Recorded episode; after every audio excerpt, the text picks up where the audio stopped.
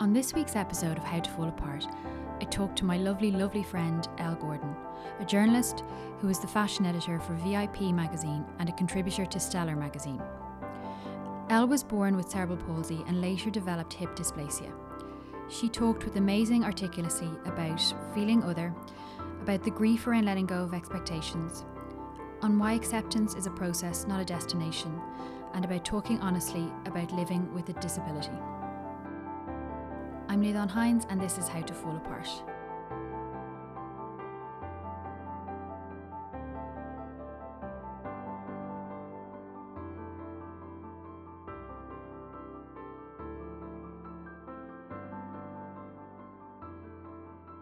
So Yeah. like I was born prematurely. Yeah. Um, so it just kind of came out of nowhere. There wasn't really a rhyme or reason behind it. Mhm. Um, How it was premature just one you? day. Um, I think twenty-seven weeks. Oh, right, that's very- yeah, So my mum yeah. just one day realised that you know she needed to get to hospital quick. yeah, did she Um, really? Okay. Yeah, yeah. She was just like, oh my god. So you were her third, I suppose. I was her third, and then I was rushed to Dublin because, well, can I name hospitals and stuff? Name whatever you want. Yeah, okay, okay. yeah, yeah. And then I was rushed to Dublin, and you know they did their best, and like thankfully I'm alive. um, but yeah, then that was the cerebral palsy. Obviously happened because, um, I suppose when, like, there just wasn't enough oxygen to the brain when. Okay. Um, it's just kind of traumatic, I suppose. Okay. And then, so I always walked with a limp. And then, um, I suppose the big thing then is kind of when I was 19, uh, hip dysplasia. I think they probably said to my mum that, you know, there could be something. Yeah. Um, but like you have to wait a certain amount of time Sure. until you're however many months or whatever to start figuring So it out. months. Okay. Um, but I'm very lucky because it is very mild. Yeah. Like on the scale of things, it's very mild. But at the same time, it's still there. Like Yeah. I'd rather Yeah, I didn't yeah, have it, but I do. And um, And how quickly, like, what? How did it start manifesting? when you were a um, I think it was that I wasn't sitting up. Okay. Yeah, so like you're meant to be sitting up by a certain age, and I think maybe. I wasn't. And then, but then like I, I did, um, and then it was kind of like I wasn't walking maybe at the point you're supposed to be walking. Okay. So it was just yeah, it was probably the milestones Yeah. um, that they realised. Yeah. Um, but then again, I, I started to walk, um, and then I think that's when they could see that there was a weakness on my left side. Okay. And, um, I'm not sure how, like, what the walk looked like, but um, I would have had a few surgeries and stuff, and when like you were very little. uh, when I was very small, Okay. yeah. Okay. Um, so yeah, that is kind of, and like I would have used maybe a walker at one Mhm. point and Mhm. stuff, and then um, as it went on, then like so my whole childhood was kind of focused on having mild cerebral palsy, and it's so funny now because Mm. now like I never really even think like it's kind of it's almost taken a back seat. Yeah. Because the whole thing is like Yeah. your hip. There's Yeah. something wrong with your hip. We need to Okay. figure that out. Okay. So the other thing is kind of like, well, you have it, and, And do you have an early, a first memory of how it was of- Um, of, it affecting you, or was it just that it was um, always there, so you couldn't? I like I do have I suppose I have memories like I remember my mom got me these boots. They were like they were just normal kind of red boots, but they had little squirrels on them and like she thought they were cool and they probably were cool, but they she just wanted me to wear them because they were more supportive than say Okay. trainers or something. And I remember I did she will say now that I didn't wear them, but I remember wearing them into school and just being mortified because I just wanted to be in the cool Yeah. little trainers that everyone was wearing and I was in these boots like yeah. Yeah. um so yeah my my my memories all center around probably fashion related Yeah, things and what I was wearing at the time yeah. Yeah. um but, but yeah anything that kind of marks you out, I think. yeah um and like I have like I definitely have memories of you know being in hospital and um I definitely remember being in hospital watching Mulan with a little girl who was in hospital in the bed beside me Okay. and I think that maybe she had been in a house fire or something, so she had burns Okay. um on her hands. Okay. And so she was there, and I just, I just, that's a really distinctive memory. I think because I was so shocked looking at her hands, Mm. and but then I remembered that like we were both probably, I'd say I was five or six, and like we just got on really well, and Mm. then we just ended up watching Mulan together, and it was really fun. So for me, hospitals, like maybe now they're a little bit of a of a of a sadder place, but like when I was a kid, it was all just kind of it was part of it. Yeah. and like you know I had fun and like Yeah. I think that people who work in hospitals are amazing. So there was a lot of kind people. Yeah.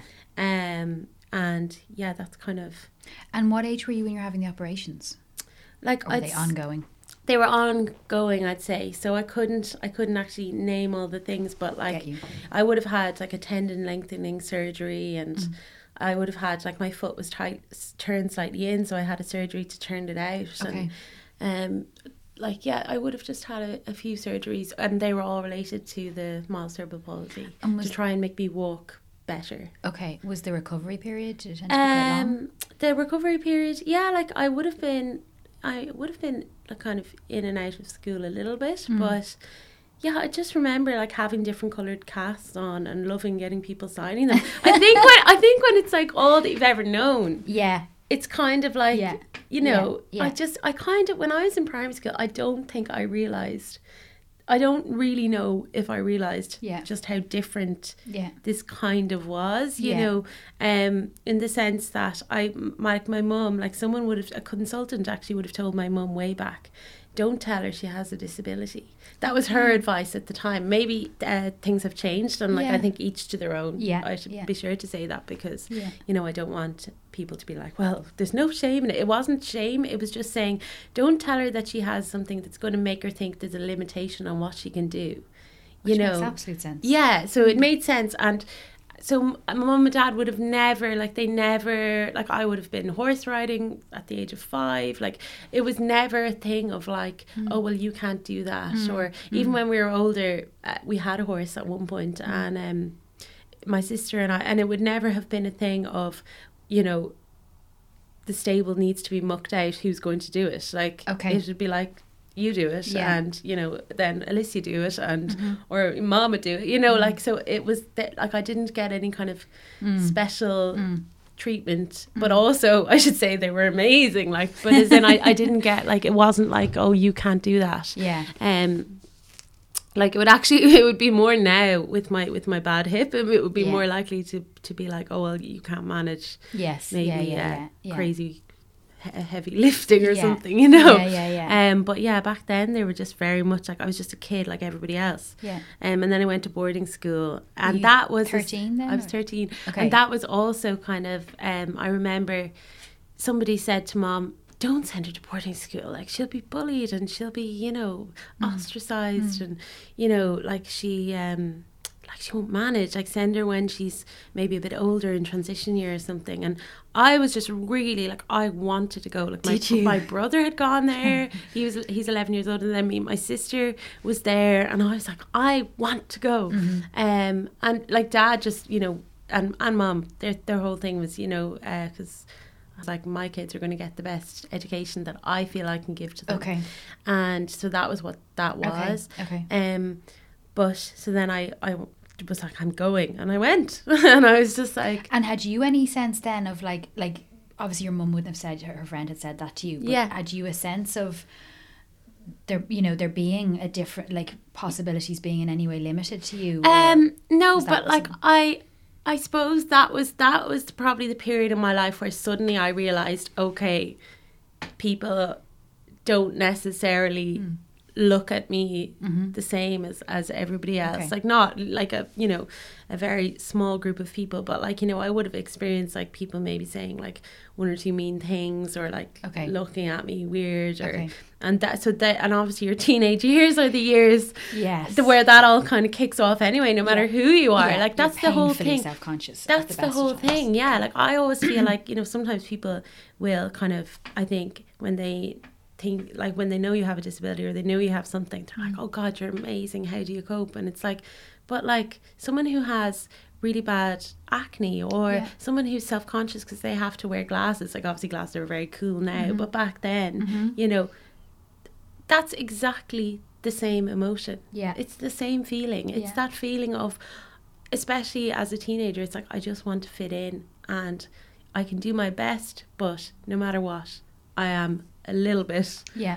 you know different from Yeah. maybe what everybody else looks like as, Yeah. like aesthetically Yeah. um so yeah i'd say boarding school was uh it was an experience. Yeah, one girl from my primary school went. So my primary school was tiny. There was only eight in my class. yeah, so like uh, one girl did, and uh, I'm, I But it was basically, you totally I won't mention it. her because she actually hated it and left. Grant. So, so it was um, essentially. a It was yeah, and my sister was there and stuff, but Okay, um, in a few years above me. Um, but yeah, like it was just a completely new experience. But like I, I made, I like I made some extraordinary friends that I still have, and um, but like it, it also really taught me how tough I am. You know, Did it? Yeah, it definitely did. In, in Um, how? because I think that I I also think that at the time, um, and like I won't name the boarding school, but I also think at the time, like like perceptions change all the time, and I think at the time there because you like you have these people looking after you day and night, um, they would kind of they didn't really know how to handle having someone who had a disability. Okay. So like if I was like, you know, there'd be some days where I might just suddenly be exhausted. Right. But like in fairness, I was probably up the whole night laughing and chatting. but like I might just be like, oh, you know what? I like we had this thing called prep, which is where you do your homework. Yeah. And I'd be kind of like, oh, I just I need to go to bed. Like I'm exhausted. Mm. And it was just it was never I was ne- I never had like you never were given a break. It was like you'll go and you'll do everything like everybody else, which was great in a way. Mm. But there was definitely never any kind of like I'll give her a bit of a break. Like they were they were tough on me. Okay. Um, How do you feel about that now? I think looking back, there there were some extraordinary teachers, like my singing teacher, Miss Roycroft. I will mention her; she's fabulous. Um, like there, but I yeah, I looking back, I'm a bit like or yeah, I'm a bit like God, like you were really hard on me, Yeah. or like. You know, I was quite cheeky and quite, you know, a little bit balchy maybe because I was like, I was kind of like, I always wanted to make people laugh. So my whole thing was like making people laugh, being a bit of a clown, Yeah. being a bit fun, like Okay. being real cheeky. And I actually think that they should have really encouraged that because I, now that really stands to me in the job that I do. Yeah. And my people skills are the thing that stand to me stand to me in the job that I do. But they just were like they just were a bit, you know, they were tough. yeah. Um, but there was one teacher who, um, Mr. Deacon, he was an English teacher, and I remember on my first day in first year, in his first in my first class with him, he was going on and he was giving this, you know, fabulous speech, and he was like, you know, I've actually only made two mistakes in my life, and one was in 1975, and one was in blah blah blah, and I was like, sir, was one the day that you bought that tie, just out of nowhere, and I was like this tiny little 13 year old, and he just roared laughing, and then um, he was just like, you are one to watch, and I was like, that really like it was just like a tiny little compliment that I kept for myself. Yes. And he was just, he would have always encouraged me to Okay. just like, you know, let my personality shine. Mhm. Like, don't kind of sit quietly in the Okay. corner. Were you always into English? Always. a? Oh my Yeah. gosh. Yeah, that was always my favorite subject. Yeah.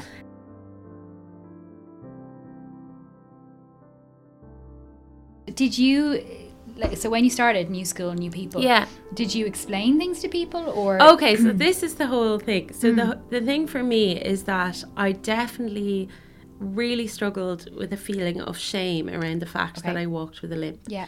um, and like it didn't come from anywhere, you know. As in, I, I don't like my family were so like you're fabulous, you're great, you're mm. you know so supportive, and mm. my friends in school were so like you know we don't even see that Elle, like we mm. just see you, and you know everybody said all the right things, Yeah. but yet because there would be moments where like somebody would say something cruel or you'd be you know just going somewhere and somebody would just suddenly jolt and, and kind of stare at you Okay. that would that like all those little things kind of just they're the things that you remember it's Yeah. it's always the case with people yeah. you always remember the bad Yeah. stuff so i would kind of store those away and so i never wanted anyone to know so i i would i would actually prefer to say that it was an accident Yeah. so i never really explained to my friends i i wouldn't necessarily talk about it Mm-hmm. so they would just be like that's just Elle we love her Hmm. but I yeah, I like or like if I knew I was walking into a room um and like, you know, if you're a teenager and there's all, all these boys in the room and you're you're kind of walking in and trying to walk like as straight as possible and you're just like asking your body like please just just be okay like just Yeah. do it Yeah. you know Yeah. Mm-hmm. and like obviously it's doing its best but it, it can't um it just can't be perfect and yeah that that whole idea of I think trying to be perfect was definitely something that. I was like quite angst ridden about. Yeah. And trying to fit in and kind of looking at other people um long before social media but doing the comparison thing Sure. and just like wanting just almost like it's kind of like I think it's a bit like sometimes I think that when you're especially when you're you're born with a disability people often say oh it must be so hard when you've had a perfect body you know what is perfect but you've mm. had a perfect body mm. and then you have an accident and that must be so difficult. But actually I I just think yeah that is so difficult but this is it, this is the same level of, of grief because it's it is like it's like a loss. It's like a loss of something you mm. never knew but you can imagine what it's like. Yeah. or you can just like it would be the simplest thing like you might see a girl just walking down the street in like just floating along just somebody floating along Yeah. and like she might just be chatting away to her friends and just floating and you just would look I just would find myself looking at her and just looking at the way she was just moving so easily and Yeah. I'd be like oh my god Yeah.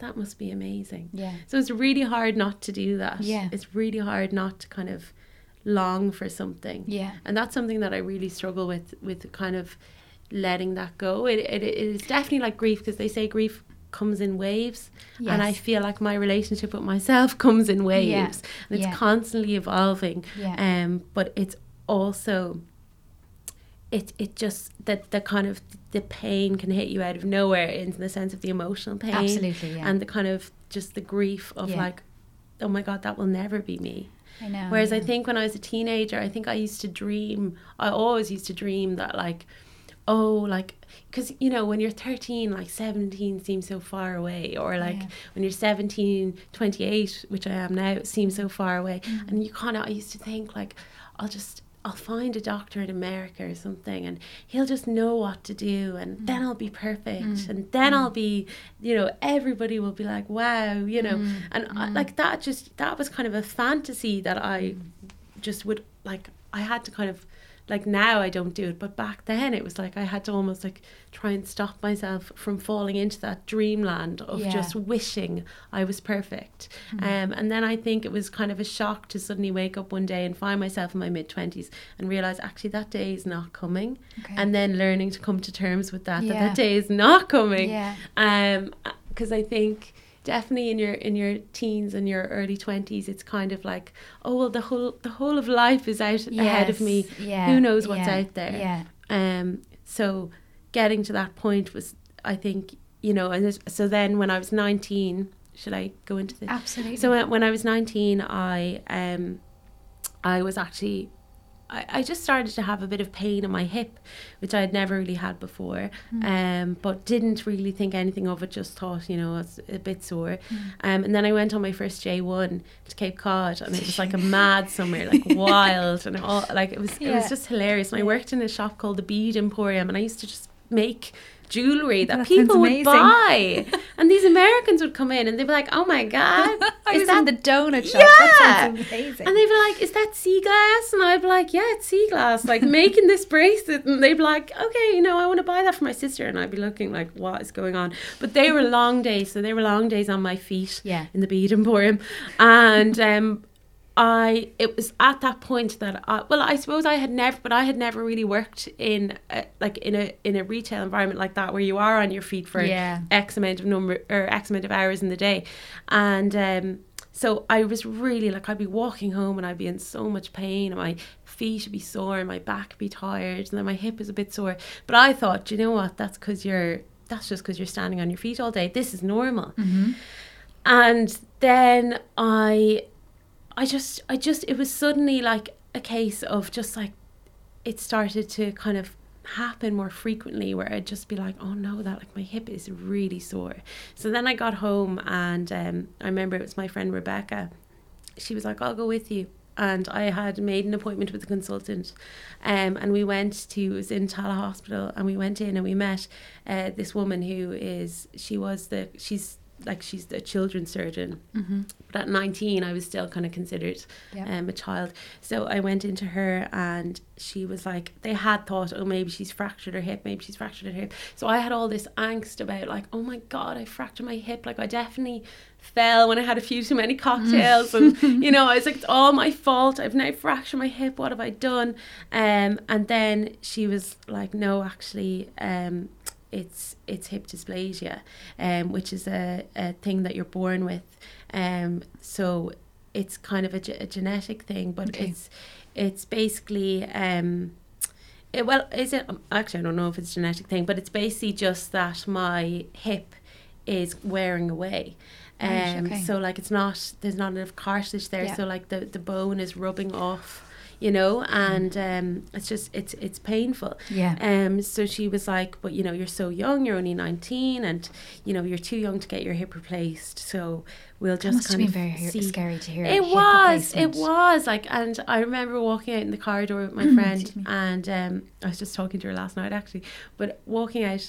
And like we just stood there, and I just cried. Like I was just crying. And like there's, there's, you know, I should say as well, like there's people out there who have cancer and have all these really big things. Like I always feel really, you know, guilty about getting Mm. upset in a way. But like I just was heartbroken because it was suddenly like it was like a real kind of car crash moment for me in the sense that I was like now something else is happening you know whereas Yeah. I kind of I sometimes feel in life you're like okay my cup is full Yeah. like I can handle this cup and I've been carrying this cup around for Yeah. however like uh, like for this amount of time and that's what I can handle and then this kind of came out of nowhere like a curveball and I was like I don't think I can handle this Yeah. um, but then, you know, you just have to get on with life. That's the crazy thing. Like time Mm. goes on.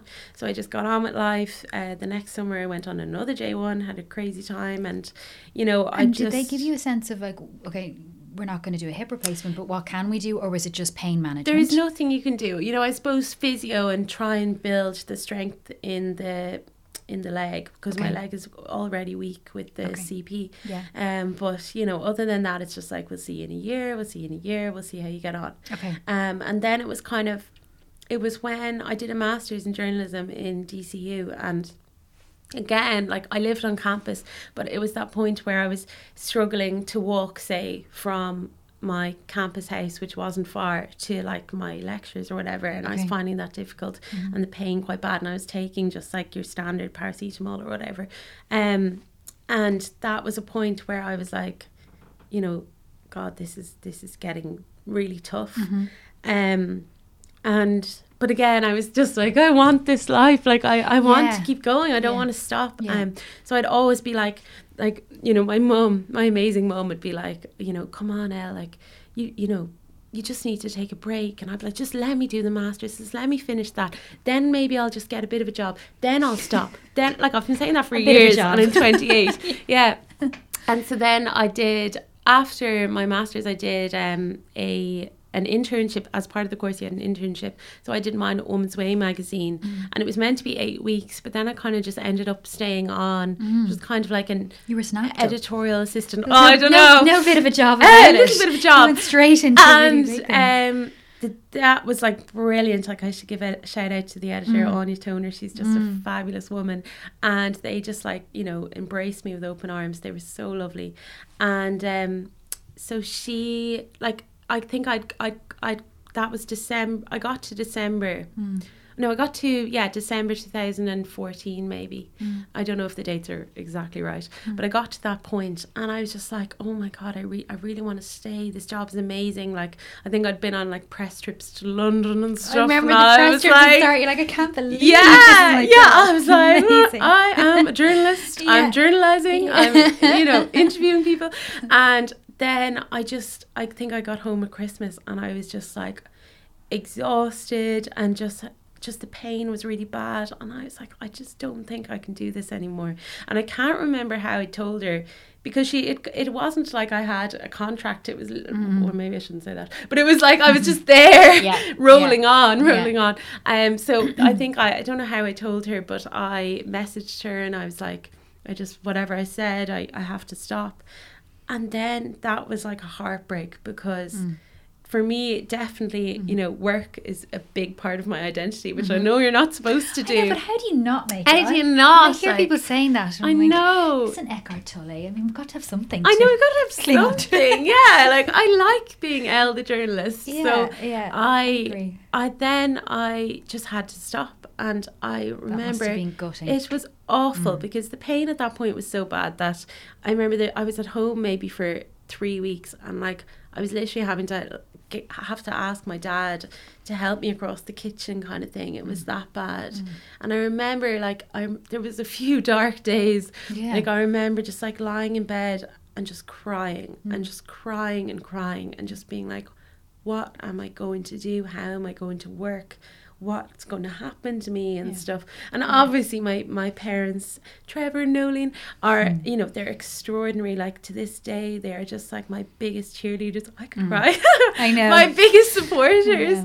and you know they would you know they do so much for me, and um I would be lost without them. But you know nothing b- bad was ever going to happen with them behind me. Like.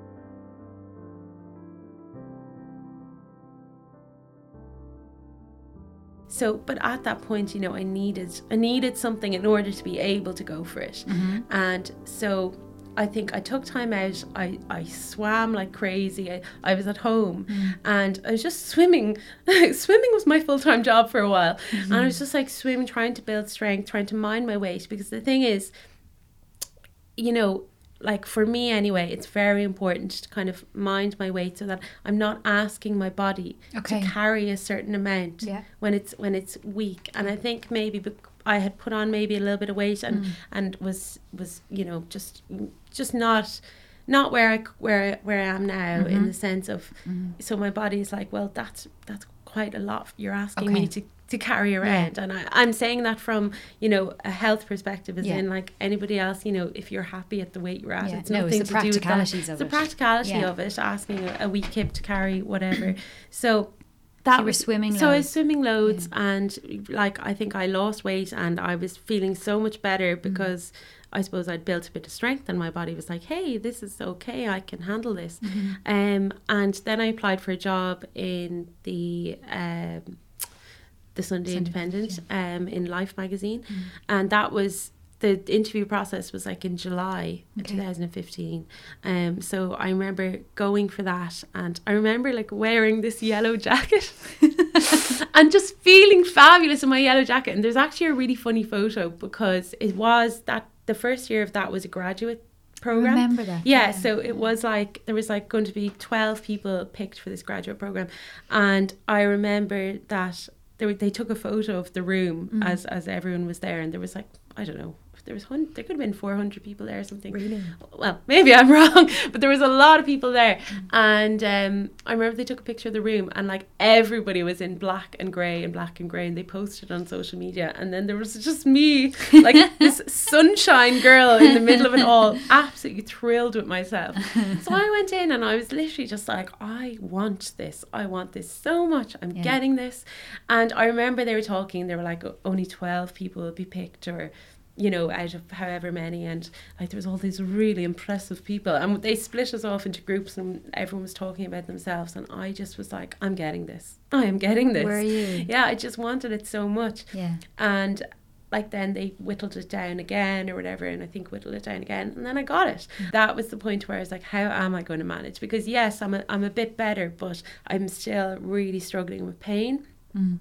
And like when I say pain, I mean that like I couldn't ask my hip to walk forward. Like I couldn't bear the weight of Okay. walking sometimes. Okay. So then that was when I started prescription painkillers Okay. given to me by a consultant. God, you had uh, that was a long time to. Yeah. Was that almost yeah, like a that- stubborn thing that you'd held out? Well, it sounds like you were in Yeah, I don't, I don't, so I don't know, I don't know what that was. Maybe it was just all the way through college. Yeah, like- yeah. Oh, yeah. Like I, as in, I well, I suppose I really like the idea of going on to prescription painkillers for anyone. It just feels, it feels scary. Mm. Yeah, It feels yeah. like you are. For me, it felt like I was maybe failing at not handling it or something. And I think there's always a slight a feeling of a worry of loss of control. Yeah, that- yeah, exactly. of- yeah. because they are stronger. You don't know and what's gonna- You don't, and you don't. The idea of putting really strong chemicals in your body. Yeah. Now these ones, I, you know, my friend Eve is a pharmacist. She, if she's listening, she'd be like, "Elle, your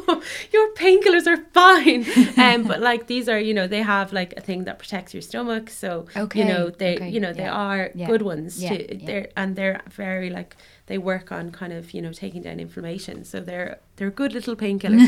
but I was put on those by a consultant Yeah. and um you know he was kind of t- I remember it was the September just as I was starting the new job And you were what twenty I was 25 five? Yeah. and I remember that he was like you know talking about different surgeries that I could do and that painkillers weren't the answer but that he knew I needed them but that you know I'd be back and I was like you know I won't be back you know because the the kind of surgeries that I would be facing into would be like you know a hip replacement which everyone's like my auntie Nuala got a hip replacement and she's grand but I'm like if it was that easy I'd be like Nuala and I'd be up the road again like it's just it's complicated with the CP and it's Yeah. it's it's so hard to, to pick a surgery I can get into that later but like there isn't really a clear cut solution for me Mm. Yeah. right now Yeah. um so yeah so I remember I just you know took the painkillers and it was like it was just unbelievable. Really? It was like suddenly like, hello, my name is Elle,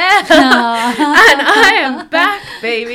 So yeah, I just then I started. Did you job. realize once it stopped how much you'd been contending with? Oh, 'Cause you know, sometimes you're in the middle of it. Oh yeah, actually, I actually at a different point I'd forgotten. At another point, maybe just before that, Oh. I'd had a cortisone injection for the first time. Okay. Now cortisone is you know a great thing, and if it works for you, that's great.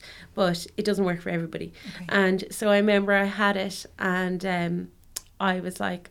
I would just remember, um, I was at home in Cavan, and it takes I think a week or so to kick in, and then I just remember I woke up one day and I was sitting on my bed and it was like a beautiful day and the window was open and the sun was shining in and I could feel the breeze on my face. It was like one of those wonderful moments where you were like, oh, life. and I remember just sitting there and kind of suddenly realizing it was like someone had turned off a radio.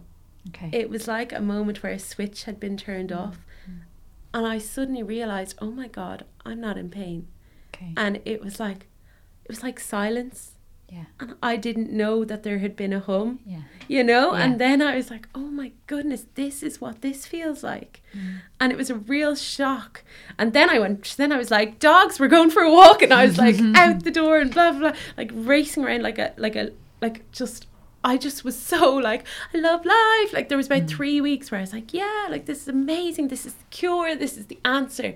And then suddenly, the pain was back Okay. with a vengeance. Really? So clearly, cortisone didn't work for me. Okay. Um, Why? Because the expectation would be that it could work it- on a long term basis. That it could, as Yeah. in that you could get that maybe. I actually don't know how regularly, but you could get that every so often. And that would be And it. it's like it's like an off switch. Okay. But yeah, no, for me, Okay. it it didn't work. Okay. Um, and the thing about it is, each time you get it, it can weaken the joint. Okay. Um, now everyone check with your GP, but as in that's what I was told that each time you get it, it can kind of slightly weaken the joint. So Okay. yes, it's it's it's taking away the pain, but then it might also be doing damage. okay. So anyway, back to starting in INM. So Mm. I then I had these prescription painkillers, and I was suddenly like, wow, you know, woohoo! So I moved up to Dublin, got a great house in Ranelagh, um, living with two lovely housemates, Mm. and was just like loving my life in the Mm. job, being like, Mm. I am back. Mm. Um, and then the amazing thing with that role, so oh, through all this, I'm probably not covering all the bits that I want to say, but like, so what what that time really taught me though, Mm. I really have to give a shout out to my friends Mhm. because that that time, say back in January 2015, when I was at home in Cavan, and Mm. I'd kind of gone from being, you know, Elle, who was like tentatively tentatively stepping into the world of journalism and going on little jaunts to London and Mm. feeling like she was a queen because she interviewed Gok Wan, and then I suddenly was home in Cavan. Yeah. You know, suddenly it was all gone, and I was back with my parents and you know at that point you're kind of so conscious of what everyone else is doing Exactly. And what I, I think it's really difficult when you come out of college. it's anyway, really difficult. You feel that Yeah. pressure to Yeah. like be something. Yeah. And so when that all kind of wasn't happening, that what what I really learned was who my true friends are, which I hate to say. It's such a cliche. Oh, you really learn who your true friends are.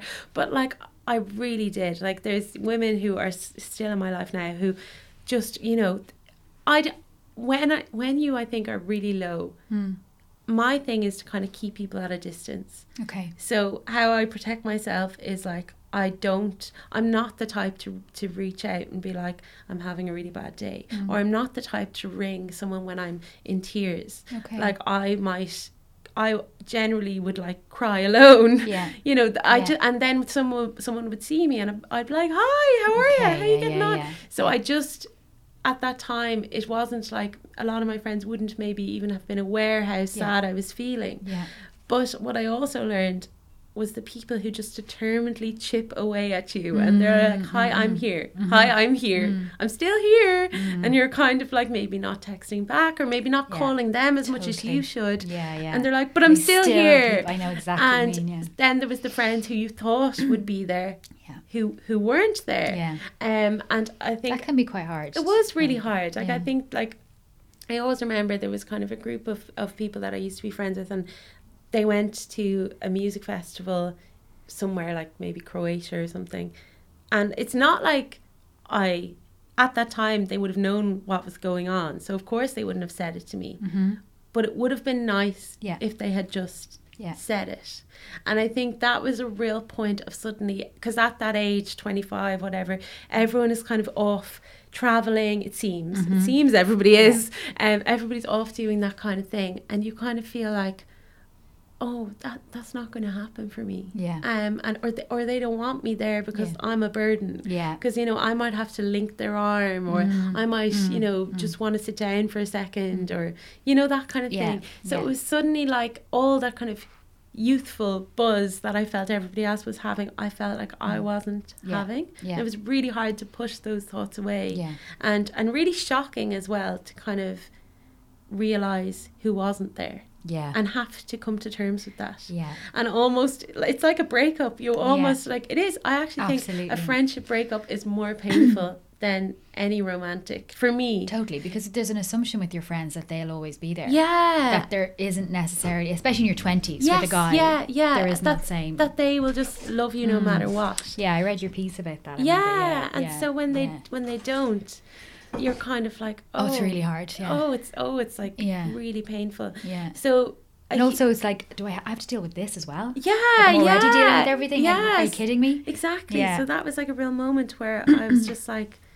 I just had to come to terms with that. Mm. But then starting into the Sunday Indo life um, was just amazing because we were just talking earlier about um, Mary O'Sullivan, who's Mm. Yeah. the editor of Living, and there's a travel section in Living and stuff. And so she would have, because she obviously she sends a lot of staff on the Mm. travel um, reviews. That's part of the thing. And so it was suddenly I can't remember where was my first one was in Florida, was it? was it Florida or something? And I just remember Mary was like, you know, she emailed me, do you want to go on this? Yeah. And I was like? Yeah. And next thing I found myself, it could it must have been Florida, and I found myself in um on a plane to Florida with all these other journalists who I'd never met before from the UK, and there was this huge trip actually when we got there that it was like 300 journalists in total or something. Oh, wow. Yeah, it was huge, and so we just had the most amazing time, and I was meeting all these fabulous people and seeing all these amazing places. Like I would have gone to Mallorca, and I I went to France and all this kind of stuff. And it was suddenly like it was like the universe was trying to be like, don't don't you kind of try and decide how your life is going to go Okay, yeah. because you know that was like a real heartbreaking moment of like I'm not going to travel.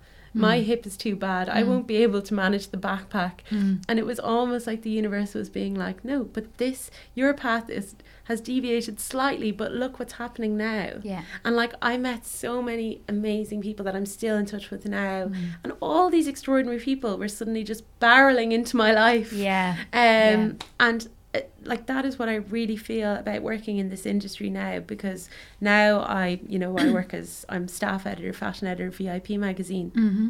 And I was thinking as well about all the journalists and PRs and different people in this industry Mm. because I love working in the media industry. I really do. And just how amazing they are and how amazing they've been to me Mm. because like even little things like I might be, you know, going to an event now or something, and I might meet a, a, journalist from another publication, and we're going in together. I'll just notice little things like someone will just link my arm, and they won't ask because Mm. they know that I will never ask, and that I am too stubborn to ask, even if I'm like Yeah. gritting my teeth and having a bad day in terms of pain. Mm-hmm. They'll just kind of link my arm, or a PR might just casually say, "Oh well, there's a lift over there if you want." Mm. Uh, Do you think that influx of people is partly to do with um, opening up about it and maybe writing about it? And stuff? Maybe, yeah, because I wonder about that with myself. I wonder because I really so I really struggle. I really struggle with with with kind of what my identity Mhm. Is. Yeah. Because I love being Elle the journalist. I love Mm. being Elle the fun friend. Mm, I I mm. have I love being Elle the person who can make you cry laughing. Like Okay. I Yeah. that's I love being kind. I love doing things for people. I I love all of that. And then I also know that I'm Elle who who walks with a limp. Yeah. But what I really struggle with is, and I always have, is the word disability Okay. and the kind of label disability Yeah. and what that might entail. Yeah. Um, because like I'm, it it it's such a it's such a funny one. I always think about it as like a fruit bowl, and like you're trying to put this broad label on a fruit bowl, but if you think about fruit, they're all Mm. so different. Mm. You know what I mean? A Mm. grape is nothing like a banana. Yeah. And and it's this kind of idea of I really struggle with that label because there's perceptions around people I was just gonna say with yeah. that the minute you say that word. It's a loaded term. It is a loaded term. Applied. I felt like that about sing- the phrase single parent. Yeah. For a while, I really resisted it. Yeah, Because yeah. it felt exactly like I remember being at home one day and there was something on the radio about people who were cheating um, social welfare. And they were kind of listing off types. It was like drug addicts, single parents, and I flung something across the room. I was so angry, yeah. and I, Yeah. kind of hadn't realized. Um, but then I found that I switched and was like, "Well, fuck you, Daily Mail, if you're gonna," and like started using it like over the top. Like I, I kind of took it up, but I totally know what you mean. That Yeah, that's a phrase that has all these meanings already Yeah. being put on you. yeah, yeah. And it's like so I that's frustrating. That is frustrating. Yeah. So then I remember, um, well, I suppose a big moment for me then was while, while I was working in the Sunday Indo Life. Um, I, re- I had had a great night out or something on the Saturday night, and this was a Sunday, Hmm. and I was walking into SuperValu in Ranelagh. Hello, I'll give them, I'll give them a shout out because I love the staff. They're so lovely in there. Everybody shop there. And so I was walking into SuperValu in Ranelagh and um, I remember this woman was was coming out and like I just noticed outfits, that's just who I am. and she came out and I was kind of thinking, Oh, she's she's very she looks lovely and she has a lovely grey bobble hat on. And she just kind of stopped and she was like she was like, Oh my god. She's like, Oh my god. She was like, Your leg is just awful. And she was like, Oh my god, what did you do? And this is What a terrible imitation. Like I'd say she was like maybe late thirties, you know. Wow. And she just like I don't know what it was. Like maybe she had thought I'd had an accident or that I'd fallen the night before and she was kind of like, "Oh my gosh, what is this?" But it just came out of nowhere because I was just going into I think I was getting getting washing powder or something and this it was like she just like completely floored Of me. course, yeah. So I remember walking around SuperValu that night. Um, like I just I didn't know what to say to her, so I just looked at her and kept walking. Mm. I just didn't know what to do, and I was like wandering around SuperValu, the tears just like pouring down my face, being like, uh, uh, like I didn't know what to do, and I, I remember I just bought like pasta or something and completely forgot about the washing powder and then kind of wandered out and back to my house and um, I was in the kitchen and I, I knew that my housemates were home. And again I'm just not a person who can just go and cry Yeah. to somebody. So I just had there was like a tea towel or something and I was just like crying into the tea towel trying to like muffle Mm. my tears. Um but that was a real shocking moment for me. Yeah. so when that happened then I remember saying to uh, my editor at the time I don't know how it came up but we were talking about it and um I you know he just said, Why don't you write about it?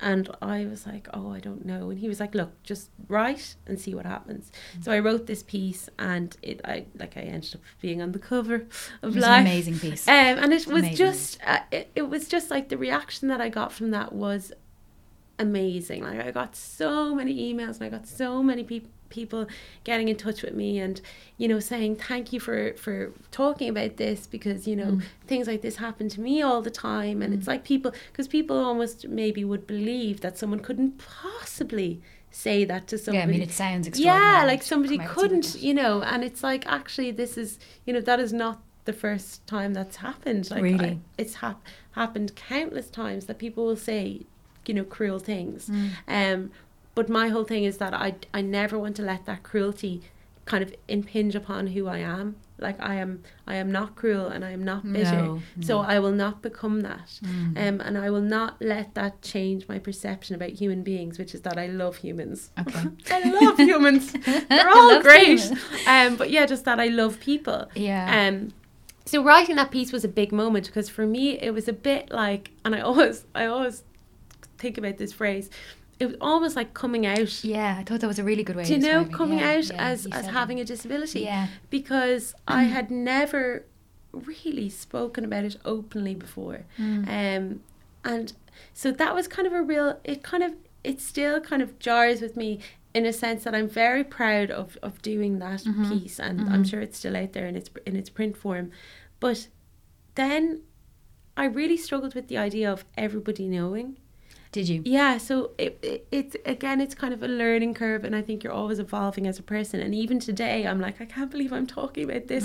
I'm reminding people again exactly what it is. Mm. Yeah, yeah, But yeah, it's yeah. kind of something that I definitely I, I think that you need to for me anyway, I'm still learning how Mm-hmm. to handle this. I, I wouldn't say that I've accepted it That's at the all. hardest. Yeah, thing. and acceptance is the hardest. It is thing. the hardest, and I think I, I really admire people who are, you know, I look at those Paralympians Mm. that, you know, like Channel 4 would, would get behind, and I think that they're amazing. I think that they're just how they just own it, and they're just like, I am who I am, this is who I am, and I love me. I really struggle with that. So actually, Do you? Yeah, so writing, like, I, I don't, Mm. you know, if I, like, I don't necessarily I don't know if I can. I, I can't even say it. Like I, I don't. The whole like I love me thing. I just I couldn't say it. You know. Okay. So I, uh, but I am grateful for the fact that here I am today with a with a relatively healthy body. You know, there are people out there who have so much to deal with. I have a great job. I have great friends. I've you know, I have a good life. I have great dogs, Paddy and Pippa. you know what I mean? And I so I just I just try not to get too bogged down in what I don't have, but I definitely like sometimes I'm just like, oh, oh my goodness, will I will I ever get to the point? Like I look at these women, you know, the the body positive and Mm. the plus size, Mm. owning it, and Mm. you know, love yourself, and Mm. I'm just like, but always at the back of my mind, it's like I wish that this Mm. didn't have to happen.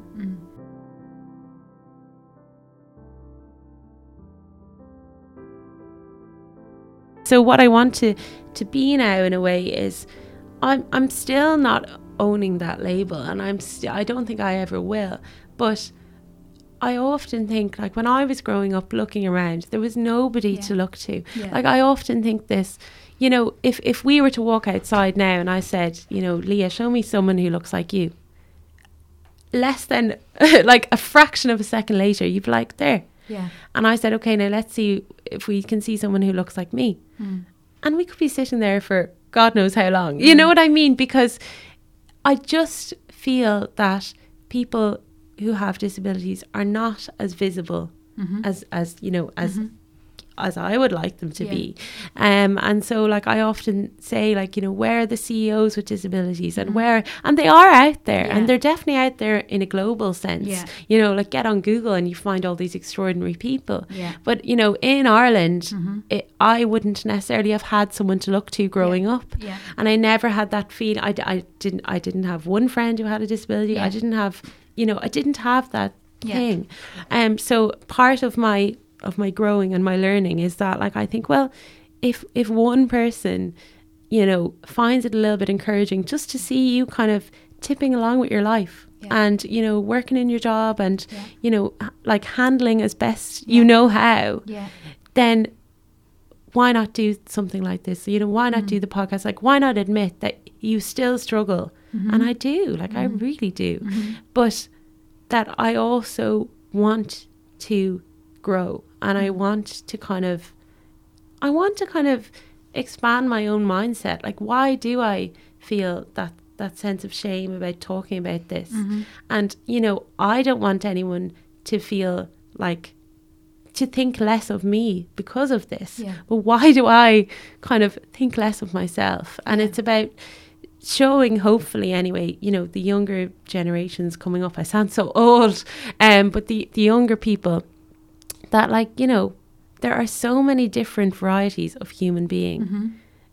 like no like it could be that it could be that like you struggled with your weight or it could be that you you you had a heartbreak that you never forgot. Like it can be all these things. And yet through that pain you can still be a human who enjoys life and who gets through things and who doesn't necessarily have a finish line Mm-hmm. like i don't Yeah. i don't have a finish line like Yeah. i feel like the voices as well that maybe i would hear because there are amazing people out there but some of the voices that i would hear that maybe i could relate to you know a lot of the time it's like well i felt like this i went through that and now i'm here Yeah. Whereas I feel like I'm not really anywhere. I'm just taking it mm-hmm. week by week mm-hmm. and I'm just taking it month by month, Yeah. you know? And like even the last two months were really tough months because the weather was, was really, really bad, really mm-hmm. bad. And like in terms, like if it's cold, you know, that can make my Yeah. hip, you know, more painful, stiff, s- you know, just like struggling, you know, getting into work, Yeah. like that walk into Yeah. work. And, and so I definitely haven't got life figured out, Mm. but I'm I'm certainly trying to figure it out and trying to kind of address that grief Yeah. that is kind of underlying. Like it's like that Yeah. that heartbreak. Like my Yeah. body has definitely broken my heart. Yeah. And I I definitely haven't fixed my heart. Like it's Yeah. it's it's it's there and it's but like it's it's bruised and it's a little bit sad. Yeah. Um Yeah. and it's kind of about accepting because like Yeah. I I think you know Julia Roberts to quote Julia she Your hair twin. oh. I always think of you Wow. Elle with the Julia Roberts hair. why? Thank you. Oh god don't take a photo today. But um yeah Julia Roberts she was just doing something funny on some YouTube video or something and she was saying you know to whoever it was you know enjoy right now. We're only getting older. You know tomorrow we're one day older. And I think about that. I think like you know what you really have to try and enjoy right now because you don't know what 10 years down the line will bring. Mm-hmm. You don't know if you'll look back at the 28 year old you and be like, she didn't know how lucky she Yeah. had it. Yeah. You know, so I just try and my big thing is like appreciating the now and trying to like spread the joy and, you mm-hmm. know, make people feel good and hmm. just be a fun person to be mm. around mm. and and not you know, drag people down because I think, you know, I could fall into so easy fall into kind of feeling sorry for myself. And I've definitely fallen into those feeling sorry for myself Yeah. moments. Yeah. All of us do. And um it's it's a kind of learning to move forward. Mm-hmm. Um but the big thing for me as well has been I suppose exercise. I was Yeah. I going want to ask you about that, that. next. Yeah. Yeah. yeah so So did you start from uh, where? What were you doing before? Because you go to Karl Henry's. Yeah. right? So what were you doing before? You had it been something you were tipping away at, or did you go Um, from? Was he the beginning? So I like I had done maybe like as I said when I was younger I would have done a bit of horse riding Yeah. but then And swimming was swimming big, and yeah, things but never like a gym to me was like a scary place Sure. like and my body I'd just be like Yeah. I don't even look like what I'm supposed Yeah. to look like you kind of feel like you need to look like something walking into the gym Yeah, You know, yeah, let which I alone- think personal training is really good for it because I would like if gyms are intimidating. they are places. intim- they're so Yeah, intimidating yeah. no matter who you are Yeah. it's just it's that feeling of like oh my god and what I also thought was like well what can I do I don't know what I can do Yeah, yeah. Um, but it was just it was just a real moment of I think it was last April and I was like I was just I was so like I'd been on painkillers for maybe three years at this point Mm. and I was I was paranoid about the fact that they were kind of giving me brain fog you know that kind of brain fog Yeah, feeling of yeah. like couldn't really get my words out and kind of muddling things up and Okay. and everyone would be like no like you're fine like you're just paranoid that that's happening Mm. but I was just like they just I'm sure they must have some sort of effect. I Mhm. just I believe they definitely do. Like you're Mm. putting in chemicals that don't necessarily need to be there. So Mm. there has to be something. But I just had a real moment of I just can't face into this and I can't do surgeries. I just need something. And I was like, you know what? I'm going to try this. I don't know what it. I think my mum used to say because obviously she would have watched Operation Transformation, and I think she just used to say something like, "You just need to get a Karl Henry type." Would and then she? yeah, I think that's what. And then my brain was like, "Well, sure, why not Karl Karl, Henry Henry?" so then I emailed him, and I remember being really like, "Hi." Um, I didn't say what it was, but then when I went in, I was really like, "Look, like, do you know, like, no bother, like, if not, you know, like doing the whole like, you know." Uh, and he was just like, "Yeah, grand, you know, le- like, let's just." see what you can do. Yeah. And um, so I started doing that, and it's just been amazing. Like, Did it take? Was there at the start? Did you like it immediately, or um, you? as in, like, it, it, yeah, I think I Did did. I think I loved that feeling. I shouldn't have had. If he ever listens to this, he'll be like, "Well, thanks." no, but as in, I think I just loved that feeling. As in, at the start, I'm sure I was doing tiny things. Yeah. But I loved that feeling of like achieving something. Yeah. It would give you such a high. It would give you such Yeah. a rush, Yeah. and almost to feel like I used to feel like God, like, you know, you'd almost watch like for me, I would watch a program like Operation Transformation and think, God, isn't that amazing that these people, they've decided they want to make a change and they have the power to Mm. make a change. Mm. And I almost felt a little bit like in in my own maybe in the dark selfish part of my brain a little bit like I can't change my Yeah. situation. yeah. Like lucky them, they can. They Mhm. have a real moment here to change it. And then it was like, well, like you can't change the whole situation, but maybe you can start in the corner. Mm. And that's what it felt like. It felt Mhm. like, you know, this is not a cure, but what can I do to make myself feel a better person today than I did six months ago? And that was what I was focused on. Mhm. Um, and I was I was also focused on the fact that I'd put on maybe a stone more than I Mhm. needed to, Mm. and I, I and I, I wanted to lose it, and I Mhm. did. Mhm. And but it wasn't you know he's it was like it's not about the weight, it's about the strengthening. Yeah. Yeah. So that's our whole thing the whole way through is strengthening. You know just eating the right foods and just minding yourself. And so that's been my focus. But the amazing thing about that and like I just find it extraordinary is that I was taking painkillers maybe twice a day, Mhm. uh, every day. And probably since about last July, and obviously I would say to everyone, you know, check your GP. This is not, this is just my personal story. course, yeah. But since last July, I have hardly taken a prescription painkiller. That's amazing. Yeah, like as in the I, I the reason I can't say I haven't is because literally maybe about three weeks ago or something I did take one, Mm. and because I just needed it. Mhm. But as in I haven't, and like you know today I haven't taken any Mm. painkillers, Mm.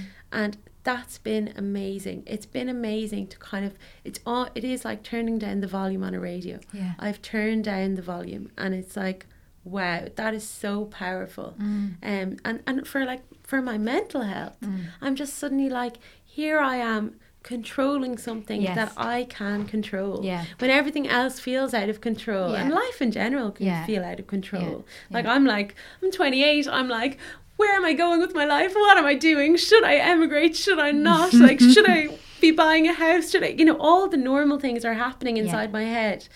But to be able to manage this Yeah. is like, it's like, it's so Oh amazing. yeah. If there's so so things like that, even really small things. I mean, that's quite a big thing. But that you can areas that you can control yeah. when things feel chaotic. Yeah. It's so uh, it's such a powerful thing to make you help to help you feel better. It is. Yeah. It's it's kind of Yeah. it's cathartic or something. It just really helps you manage all the kind of the normal stuff.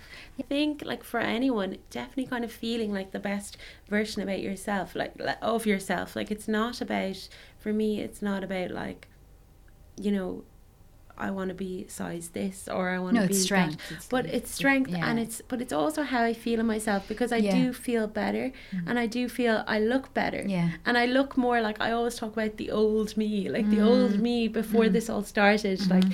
you know when it really kicked off at 24 and things were really bad, like Okay. those kind of they were tough years, Yeah. and so now I feel more like the original Elle, who Yeah. was happy go lucky and fun and Yeah. laughing and Yeah. just enjoying her life and excited for the future. I Yeah. feel like I'm excited for the future. Yeah. Where there was a real point there where I was like, terrified of the future Okay. you know, because I didn't know what the future, nobody knows what the future will hold. But for me, I was like, well, what's going to happen? Like, am I going to be able to walk? Or, Yeah. you know, am I going to have to get this crazy surgery that I'll have to take a year out? Or, Yeah. you know, like, what's going to happen? Or Yeah. if I do this surgery, will, you know, will it go wrong? And then will something else terrible happen? Yeah. You know, because you, when you, like, when you talk to these consultants, you know, they have to tell you what could go wrong Yeah. just legally, but also those words just stick like glue to the Of course. inside of your brain, Yeah. and that's all you hear. Mhm. You know, so you don't really hear what might go right. Mhm. You just are like, well, that could go wrong, and Yeah. that's terrifying. Yeah. So now it just feels like, you know, I know that's still in my future.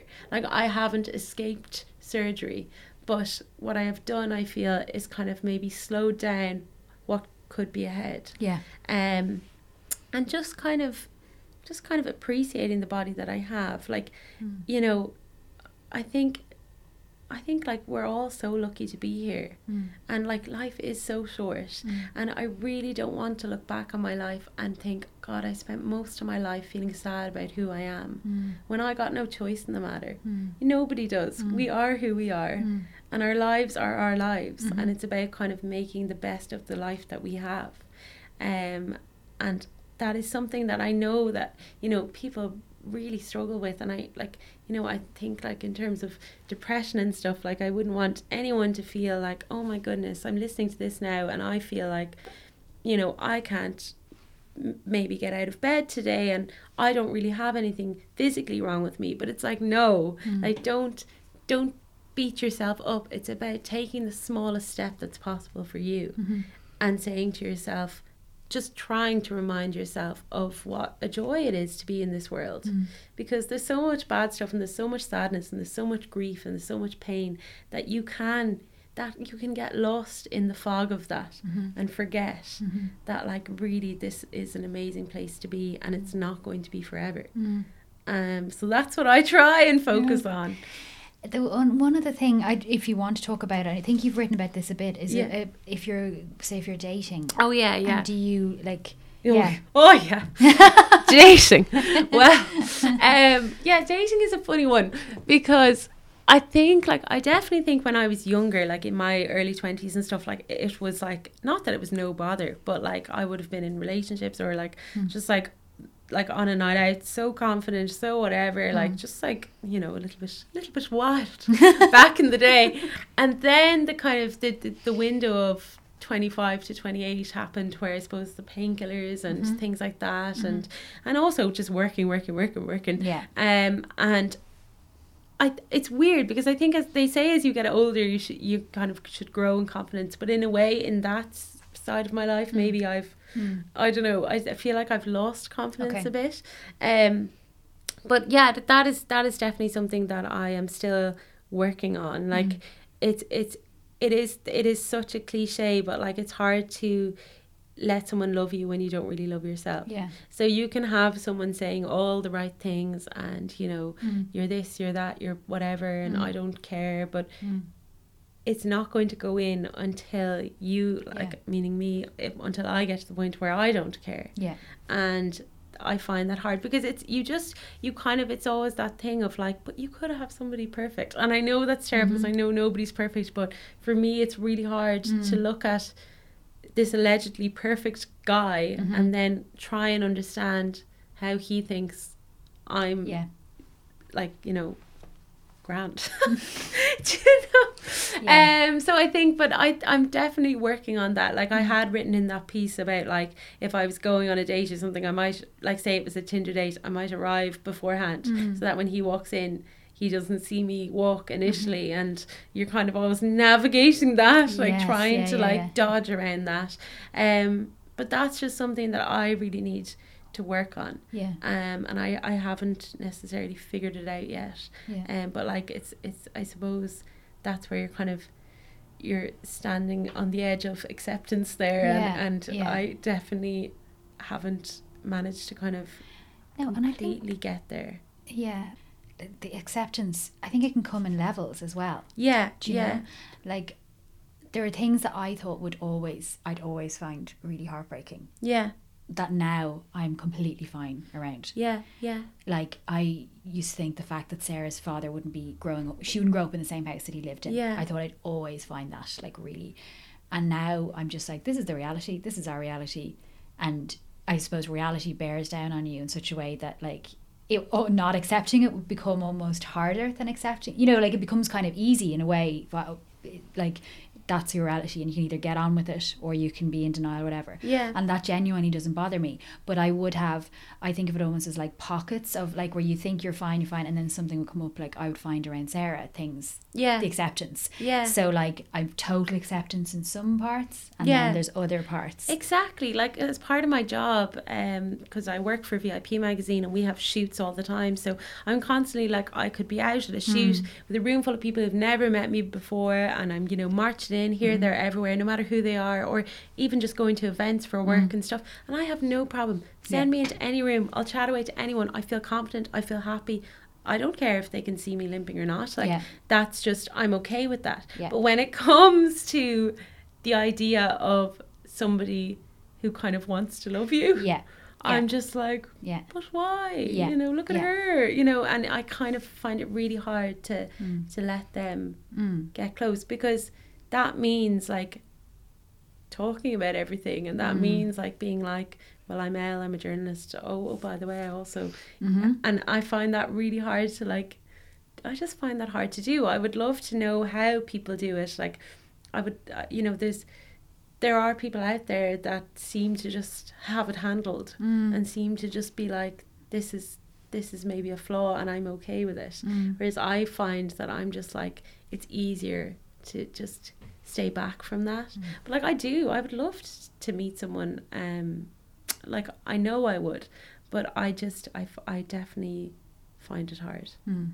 so it's probably a very bland answer but It's i i just i just i think it's i think it's difficult Mm. to me it's kind of like i imagine if someone is listening to this and they can't really imagine what it what it would feel like i imagine it's like asking someone to go on a date someone who wears makeup all the time saying okay just go on a date but don't wear any makeup yeah so that's what it feels like it feels very raw Yeah. so like you can Yeah. be with the nicest guy who's who's mad about you or thinks he's mad about you but it just feels like such a raw like a raw thing in the room yeah that I'm like I just I don't I don't think I can let you stay here. Yeah. You know, Yeah. like I don't think yeah yeah I just I'm not even even if you wanted to, yeah I I'm just like I don't think this can happen. yeah Um, but I really want to get to the point where I'm like, do you know what? I'm Elle, I limp, and I'm grand.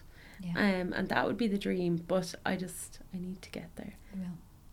Is there anything else that you wanted to cover? Um, goodness me, goodness gracious! I don't even know what I've said. Um, no, no, I think, I think, That was probably the easiest interview of my life. You're so articulate. Ah, I don't. I don't think I had to say anything. Thank you so much to Elle for talking to me today, to Cassie Delaney for her brilliant producing and editing, and to my brother Dara for composition. And thank you all for listening.